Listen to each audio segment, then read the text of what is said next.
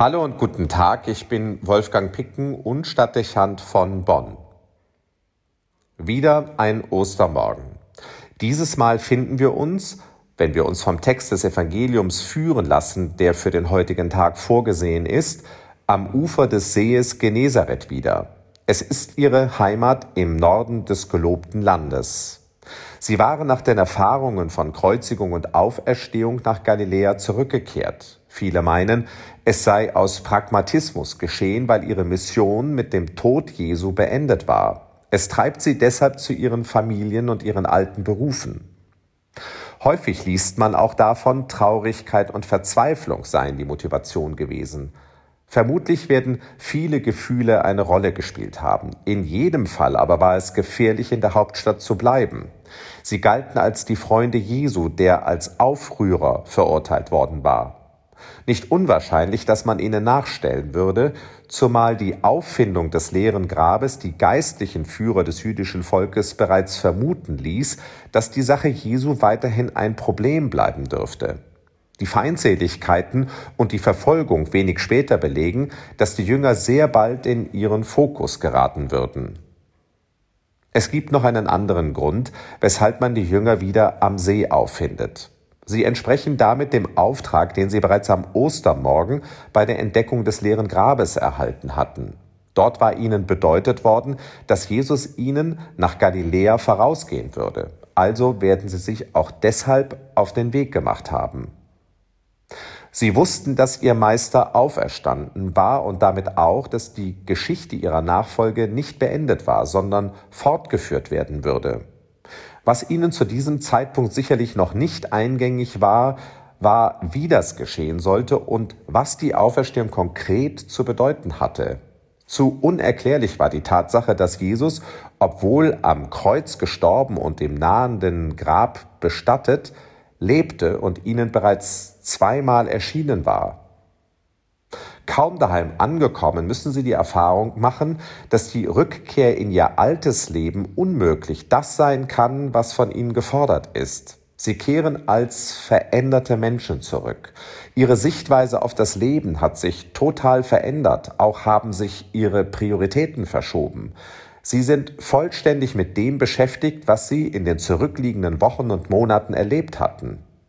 Nicht unwahrscheinlich auch, dass sie unter Schock standen und sich von den jüngsten Ereignissen gelähmt fühlten. Die Verfolgung und der Kreuzweg in Jerusalem waren der reinste Horror gewesen.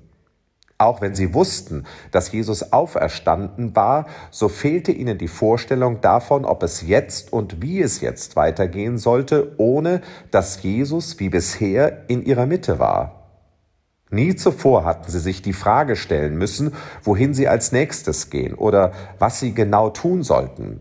Sie waren ihm einfach nachgefolgt. Was nun? Die Erfahrung des erfolglosen Fischfangs macht deutlich, dass eine Rückkehr zum Alltag vorheriger Zeiten unmöglich war. Da teilen sie die Erfahrung, die viele machen, wenn sie nach wichtigen und prägenden Ereignissen nach Hause kommen.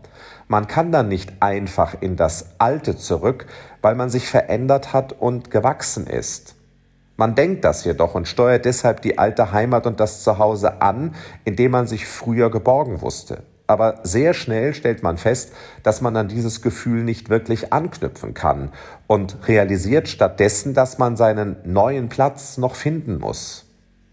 Das ist eine zuweilen schmerzliche Feststellung, die obendrein ermüdet und strapaziert, weil man begreift, dass es Mühe kosten wird, sich neu zu orientieren und seinen Platz zu finden. Man ahnt, dass es anstrengend wird, aber es gibt keinen Weg daran vorbei. Man passt nicht mehr in das alte Leben und hat das Verlangen danach, den Ort seiner Bestimmung zu finden. Darum geht es wohl, wenn das Evangelium beschreibt, dass die sieben Jünger, von denen hier die Rede ist, erfolglos in ihrem alten Beruf und hungrig sind. Mit der zugewonnenen Erkenntnis als Christ geht ein weiter so wie früher nicht und steht man anders zu Gott, zum Menschen und zum Leben. Die Heimat bietet jetzt den Schutzraum, den es braucht, um die neue Orientierung zu finden. Im Ernst, Sie müssen lernen, neu und anders zu leben. Wieder beginnt am See von Genezareth ein Wegabschnitt. Damals war es der Beginn der Nachfolge Jesu, als er sie am Ufer in seinen Jüngerkreis berufen hatte und sie mit ihm gegangen waren. Jetzt beginnt die Zeit der Nachfolge, in der sie auf sich gestellt sind und das Vermächtnis ihres Meisters antreten.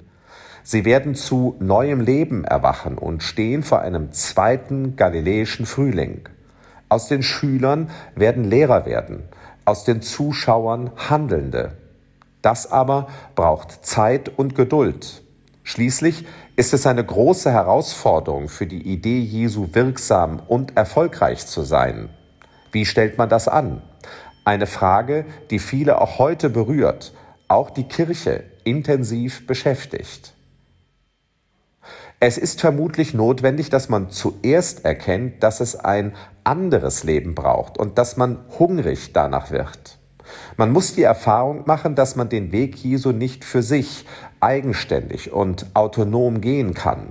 Die eigenen Fähigkeiten und Begabungen sind zweifelsfrei bedeutsam, aber es braucht die Bereitschaft, von eigenen Ideen Abstand zu nehmen und sich auf eine geistliche Weise leiten zu lassen.